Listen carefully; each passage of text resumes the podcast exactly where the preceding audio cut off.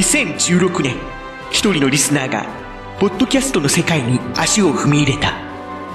積み重ねた経験や思い出、雑学などを人々に伝えるために、この番組は、ポッドキャストルーキーのピスケが、配信を通じて、たくさんの仲間たちと出会い、一人前のポッドキャスターになるまでの奇跡と感動の記録である。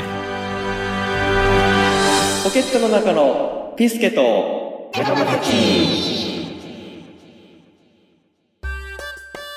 い。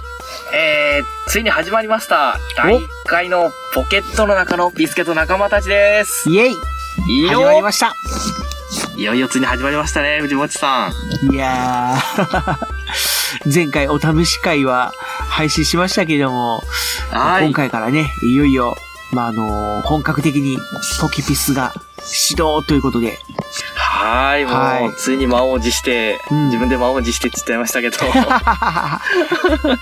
ついに始めることができました。ねえ、まあ、早速、じゃあやっていきますか。はい、よろしくお願いします。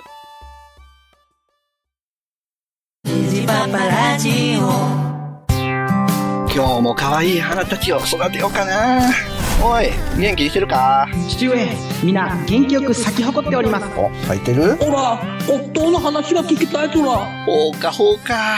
今日はな、どんな話しようかな。花代ちゃんの話を聞きたいにゃ。ゴールドセイヒエラルキーについてご考説賜りたらだって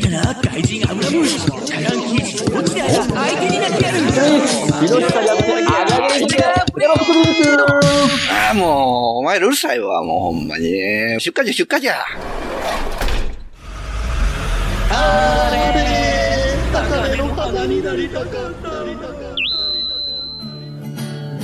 ニーパパラジオは、ジャンルを問わず、ゆるーく語るポッドキャストです。ツイキャス収録もやってるよ聞いてください。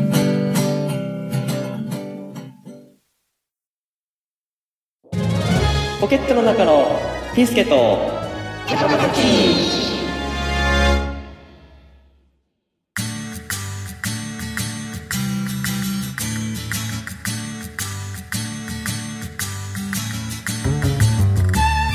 今回はどんな話をするんでしょうか？今回は、えー、漫画の話とい、うことで、二人でちょっとお話ししたいなと思います。漫画ですか？なるほど。うん。どんな漫画を今読んでるんですか？えー、今読んでる漫画はですね、はい。えー、ロックマン X なんですけども、ロックマン、ほう。はい。えー、こちらの作品がですね、うん。えー、コミックボンボンって藤本さん知ってます？あ、うん、知ってますよ。はい。あれで、えー、えーっと、連載されていた漫画なんですけども、ほうほはい。えーっと、その、もちろん原作は、えー、カプコンから出てるゲームの、はい、えー、が原作なんですけども、う。だよね。はい。これのうん。絵がですね、はものすごい劇画なんですよ。あ。げ、劇画？はい。ものすごい眉毛が太くて、目がギラッと大きいんですね。ふーん。で、えっと、藤本さん、ロックマン X って、どんな印象を持たれてます？絵とか見たことあります？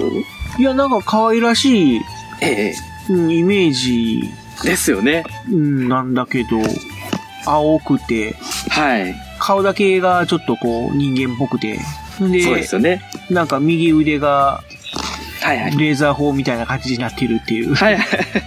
うんそんなイメージなんだけど、はい。あの、もう、キャラクター的には、その、基本はそうなんですけど、うん。あの、このコミックボンボンのロックマン X は人間ドラマをものすごく大事にしてるんですね。へえ。このロックマン X が、えーっと、そのロボットっていうのが、その話の中ですと、あの、ロックマン X の世界だとレプリロイドって言われてるんですね。うん。で、えーレプリロイドが、えーコンピューターがバグって犯罪を犯すのを、えーイレギュラーって言うんですけども、うん。はい、そのイレギュラーを取り締まる仕事をしているのがロックマンなんですね。ほう。はい。でちょっとゲームとは設定が違うってことですか？うーん、多分一緒かなと思うんですけども、あの、もっと深く、深く深く語られるんですね、ゲームよりかは。い。で、えっと、普通にゲームですと、あの、どんどん進んでってモンスターを倒したりとかするんですけど、うん。えー、まずもう、このロックマン X っていう作品はですね、その X が、あの、すごく人間臭いんですよね。ほうほうほう。はい。あの、道端でそのイレギュラーに殺された、えー犬がいて、それに泣きついてる飼い主を見て、涙を流すんですよ。ロックマン X が。うん。はい。で、それを近くで見てる、その先輩、ゼロって言うんですけど、はいはいはい。はい。そのゼロ先輩が、その涙を流していることに驚くんですね。なぜ驚くかというと、そのレプリロイドって言うと涙を流せないんですよ、本当は。へえ。はい。なのに、こいつはなぜ涙を流してるんだっていうことにすごく驚くんですね。うん。で、えーその秘密は、えーおいおい語られるんですけど、えーその人間臭さによって、その、ただ単に、えーイレギュラーと呼ばれる、その、バグが起きた機械たちを機械的に倒していくんじゃなくて、その敵一人一人のドラマと X が向き合って、自分がこの人を本当に倒していいのか、この人を慕う人たちを裏切ることになるんじゃないかとか、うん。はい、このひ逆に敵を倒さないと、その、周りの人が全員やられてしまうってことで、自分の体をボロボロにしながら立ち向かっていったりとか、はすごく深い話に作られてるんですね。あ。なるほど。今ちょっと、はいであの、はいネット検索したんですけど、はい。えっと、作者さんが、えー岩本義弘さん。そうです、そうです。はいい。いのかな？はい、そうですはあ。顔が全然違いますよね。眉毛が太くて。なんか、うん、すごい書き込みっていうか、あの、ゲゲーム版のなんか可愛らしい絵柄とは全然違うよね。そうなんですよ。うん、頭身もなんか高そうで。そうです。うんはい。ちょっと、かっこいいバージョンみたいな感じになってるんですね。そうそう。まあ、劇画っていう感じ、うんというかは、あーなんていうのかな。うーん。どう言ったんやろう。昭昭和の熱血スポコンものみたいな感じの。ーそうですねんはい。こ濃い感じのそうですね。はい。うん。そうなんですよ。すごく濃くて、うん。すごく魅力的に描いてるんですよね。で、あの、根はすごく優しいやつなんで、うん。あの、結局その、敵にもすごく情けをかけて、うん。泣きながら倒したりとか、していくんで、やねなんか、はい。すごい泣いてる画像とかがいっぱい出てきた。そうなんですよ。あのうん、その先輩の親友を倒さなければいけなくて、泣きながら打ち込むとか、うん。とか、もう最後は、あの、なんでしょう、味方を、その、そのゼロ先輩が、あの、その、みんなゲームやってると思うんで、ちょっとネタバレしちゃうんですけど、うん。あの、ゼロ先輩が、その、敵の一人にやられるんですね。バーバーっていうやつに。で、えーっと、そこでもう絶望して、切れちゃうんですよね、X は。はあ、はで、その心優しかった X が、もう、鬼と化して敵を殺すっていうことを決意して、あ。うん。一気に強くなるっていう描写があるんですけど、そんなゲームで全然出ないんですよね。うん。あの、普通に、あの、X っていうゲームは、あの、ステージごとに隠されてある強化パーツを4つ取ると、あの、強くなるっていう設定なんですよね。うん。はい。けど、漫画の中では、その強化パーツは、あの、なんていうんでしょう、探すっていうよりかは、あの、強くなるっていう心の強さによってどんどんパワーアップしていって、うん。えーっと、プレゼントされたり、バスターがパワーアップしたりしていくんですよね。だから、えー少年的な感じで、少年誌的な感じでパワーアップししてっていくように作り上げられてるんですよね。なんで、はい。すごくなんか感情移入じゃないですけど、少年の心が揺さぶられまして、うん。もう本当に大好きでしたね。結局この漫画でも途中で終わっちゃいまして、あららら。はい。ですごく残念な漫画なんですけど、打ち切りみたいな感じで？そうですね。あの、コミックモンポン自体がちょっと伸びなかったみたいで。あらら。はい。でもこの漫画絶対に面白いんで。はい。はい。ボンボンってまだあるのいやか、なもう。もうないんだ。ないです。ああ、そうか。はい。なんでもう、そうなんですよね。本質的にも危ないし、人気もちょっと落ちたって感じで終わっちゃいましたね。そっか。はい。でもこれは絶対に、ロックマン X 好きな人なら読んどいて損はない話だと思うんで、うん。はい、ぜひ、僕全巻持ってるんで、ありがったら、ちょっと、いつでも貸しますよぐらいの勢いで 進めたいぐらいなんで。あありがたはいのはありがたいんですけども、まあ はい結構そのいろいろ時間がないもんでね、なかなか今、ね。はい。うん漫画読めないことが多いんで。はい。うんっていう感じですね。僕の好きな漫画、5本の指に入る漫画の一つでした。なるほど。はい。うん僕が今読んでるのは、はい。もう少年サンデーだけなんですよね。あ、でも、三、今も読んでるんですか？まあ、うん少年サンデーだけは毎毎週購読して読んでるんだよね。まあだからね。あの、ジャンプマガジンサンデー、えーチャンピオンってあるけど、まあ僕は サンデー派っていうはことにはなるんだけども、うん。ええ、ええ、割とね、まあそういう、僕の好みに、まあ、あ合致してるのが、まあ少年サンデーかなっていう感じなんで、ああ。うん、まあそれを主に見ている感じで。え、なるほど。息長い作家さん多いですよね。高橋久美子先生とか。ああ、まあそういう作家さんもいるっていうはい。感じですけれども、ええうん藤本さんの。そうそう。まあ、あのー人気っていうか、売れてるかどうかっていうと、ちょっとだいぶもはい。う、やばい感じらしいんだけど、まあ、ジャンプマガジンからだいぶこう、あの、差を開けられてるっていうか、あ、そうなんですか。まあ、取り、取り扱ってない本屋さんもあるぐらいで、そんなに差あります？ああ、うん。だって、あの、ジャンプとかマガジンとか置いてても、サンデーがないっていうところが多いんで、結構。ああ。コンビニとか行ってももうサンデー置いてないっていうところもちょこちょこあるぐらいで。うん。だから、まあ、うん、ちょっと寂しい限りではあるんだけど、まあ個人的には、ねうん。ただ、結構僕の好きな漫画が割と早く終わっちゃう傾向があるんで、あうんまあちょっと僕の好みが、うんちょっと、まあ、あれなのかなっていうのもあるんだけども。うんあ。藤本さんの好きな漫画っていうのは、どんな漫画なんですか？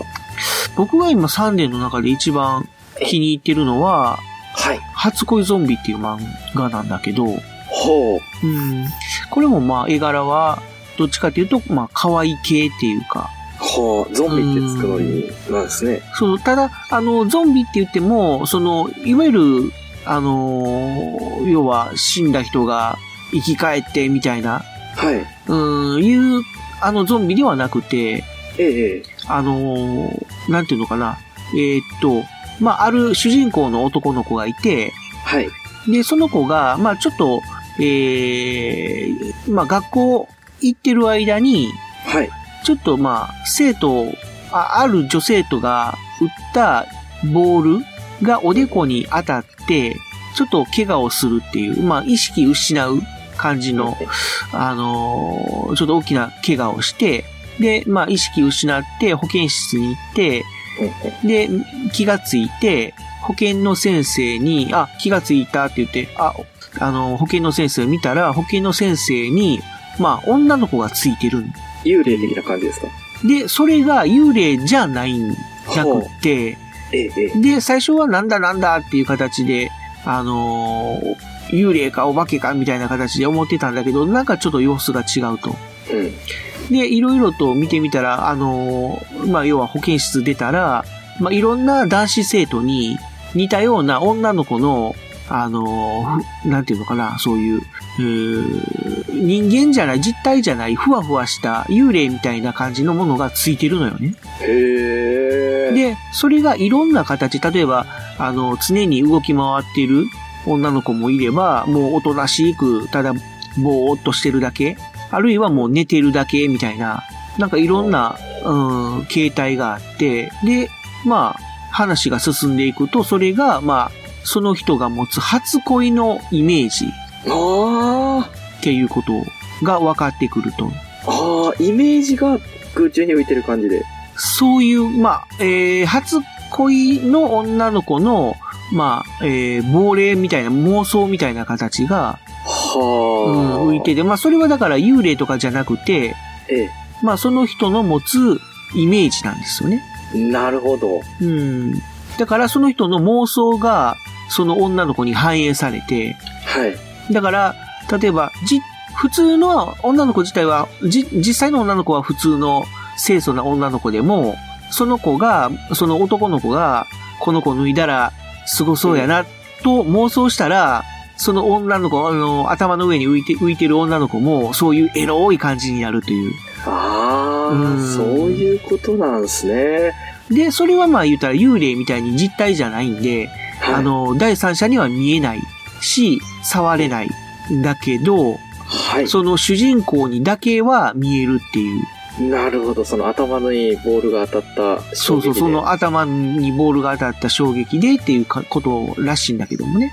へえ。まあまあ、それはもともとそういう能力を持ってたけど、ボールが当たったことによって覚醒したのか、はあそれはわかんないんだけど、い。うん。うん。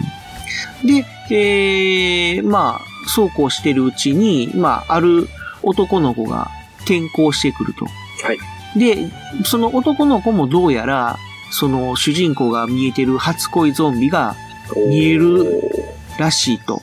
なるほど。うん。で、その男の子にも、まあ言ったら初恋ゾンビがいるのよ。その能力がある子にも初恋ゾンビがそうそう。吹いてるただ近くに。その、あの、主人公の、あの、頭に浮いてる初恋ゾンビは他の初恋ゾンビと違って、自らの意志があるのよね。ほう。うん。だから主人公の初恋ゾンビだけは、しあの、主人公と、まあ、会話ができるという。へえ。姿も見ええるし、会話もできる。ただ、えー、一つできないのは触れないっていう。ああ。うん。これちょっと今、あの、画像見てるんですけど、うん。あの、このアフロっぽい男の子の主人公、そうそうそうそうそう。ふわふわ浮いてるピンクいのが、うんこの、この喋るイメージの子ですか？そうそうそうそうそう。ああ、なるほど。結構、この漫画巨乳多いですね。あ、そうそう。それは巨乳っていうのも 妄想なのよね。なるほど。そうそうそうそうああ、なるほど。だから、その子が、あの、はい主人公の男の子が、割とそういう、あの、やっぱり、グラマラスな女の子がタイプだから、はい。まあ、初恋ゾンビにもそれが反映されてるっていうことで。ああ、うんなるほど。じゃあ、えっと、イメージは巨乳でも、実際の女の子は巨乳じゃないみたいな感じのが多々こともあるっていうことでね。なるほど。そうそうそうそう。で、えー、それが、えー、その子の初恋のイメージなんだけど、その転校してきた男の子ってさっき言ったでしょう。はい。で、その子が実は男の子じゃなくて、ほ、女の子なのよ。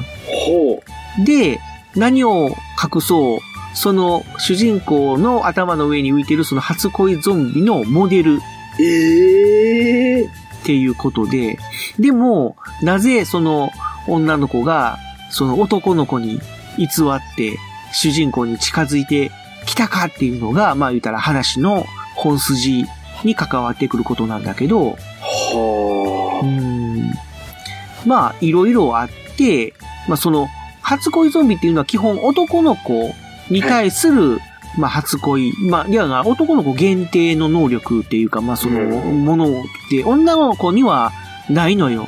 あ。はい。うん。なのに、その子は女の子なのに、えー初恋ゾンビが見えるっていう。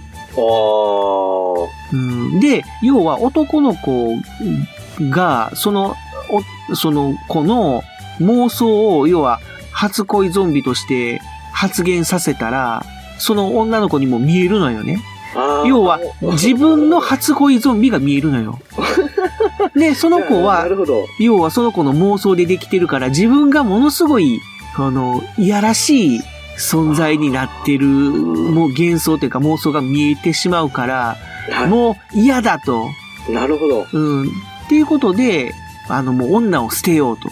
僕が、私が女でいると、そういう自分の姿を妄想として見られて、いやらしい目で見られてしまうから、いうことで、それが見えてしまうから、いうことで、もう私はもう女を捨てて男になろうということで。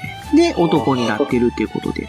で、自分にこんな能力を、うあの、移してしまったその主人公の男の子に、まあ、その、仕返しというか、なんというか、まあ、あの、憎しみ半分、まあ、行為半分みたいな形で近づいてるっていう。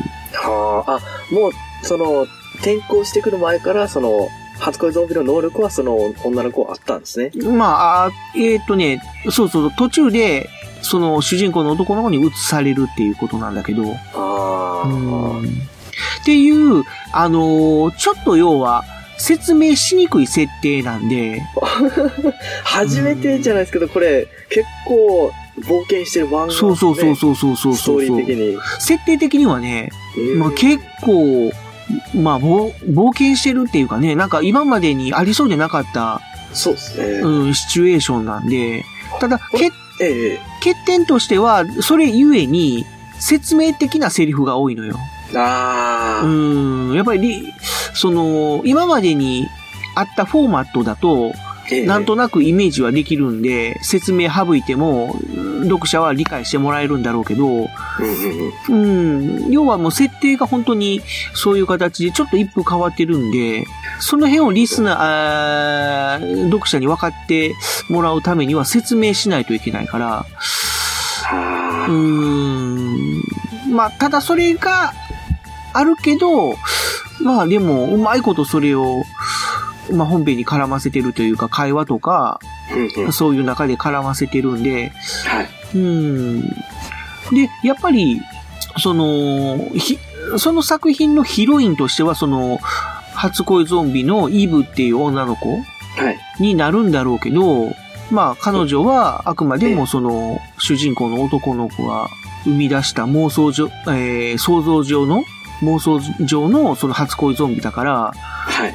あの、たとえ意志、意志があって、意思疎通ができて、うんで、その初恋ゾンビも主人公の男の子がまあ結構好きだと、はうん、いうことなんだけど、まあ、恋愛に発展するのか、それともその、いずれは消えてしまうのか、みたいな、ちょっとその、先がね、あ。はい。うん、ちょっとこう、切ない展開になりそうな雰囲気もありつつ、でも今のところはちょっとこう、コミカルな感じで話が進んでいるっていう。はうんあ。微妙ななんか三角関係みたいな感じで進んでいってるって感じですかね。まあそうだね。まあ三角関係で、まあ将来、えーと、話が進んでいくと結構四角関係になったりしてるみたいなんだけど。そうそうそうそうそうそう出てくそう。うん。まあお幼馴染の女の子がいてみたいな形で。うん。ん。まあハーレムまではいかないけど結構やっぱりまあ少年漫画のセオリー的なものもありつつみたいな。なるほど。まあ絵柄も結構好みとこいうことで。今のところその、まあハマってる漫画で。うんええええええあのー、なんでしょう。えっと、ここに出てくる三三巻の表紙の女の子。うんうん。この子もは四角関係の一角の子だね。眉毛ふこ、えー、太い子かな。あそうそうそう。ん、そうそうそうそう。この子も可愛いですね。うん。この子は別に、その、もともと、巨乳の女の子っていうこの子はもう感じ現実なんだけど。の女の子なんですね。現実の女の子なんだけど。はは。いや、これ、ちょっと気になりますね。まあまあ、面ちょっ白そうとです、ね。そんな感じで。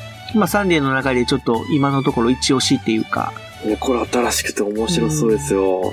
で、結構アニメ化しても面白くなりそうやなっていう。そうですね。これ、結構だって、あれっすもんね。あの、爽やかな感じの絵で、うん可愛らしいですよね。だよね。はい。ただ、ちょっと心配なのが、結構徐々に徐々に後ろの方に掲載ページが後ろの方になっているから、ランキング的に。あれれみたいな。まあ、ジャンプほどね、もうその、まあ、後ろの方になったら恋愛、連載終了みたいなはい。感じにはならないとは思うんだけど、結構でも、ジャンプって、まあ、ジャンプとサンデーって今同系統でしょはい。うん、集英社と小学館って結構、もう、そうですねまあ、一緒の資本になってるから。う。うんん、まあ、中身も似たような感じに、今、ジャンプほどじゃないけど、やっぱりあのー人気がうん低い漫画は後ろの方に行くっていう、はうん、傾向なんで、まあちょっと心配というか、アニメ、アニメ化になる前に終わっちゃうんじゃないかなっていう。い。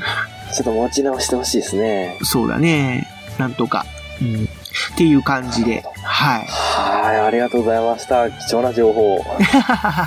よかったら皆さんも読んでみてほしいですね。ねえ、これちょっと気になるんで、僕もちょっと読ませていただきたいですね。まあ、機会があれば。はい。ということで、第1回目は漫画の話について お送りはい、してきました。語らせていただきました。はい。じゃあまた次回。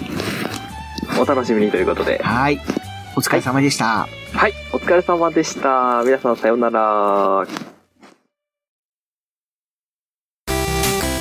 ポケットの中のピスケと仲間たちでは皆様からのお便り DM およびハッシュタグコメントを募集していますお便りの送り先は、配信ブログ内に設置してあるメールフォームか、番組公式ツイッターアカウント、アットマーク、POKEPISU、アットマーク、ポケピスをご利用ください。皆様のご投稿お待ちしておりますす。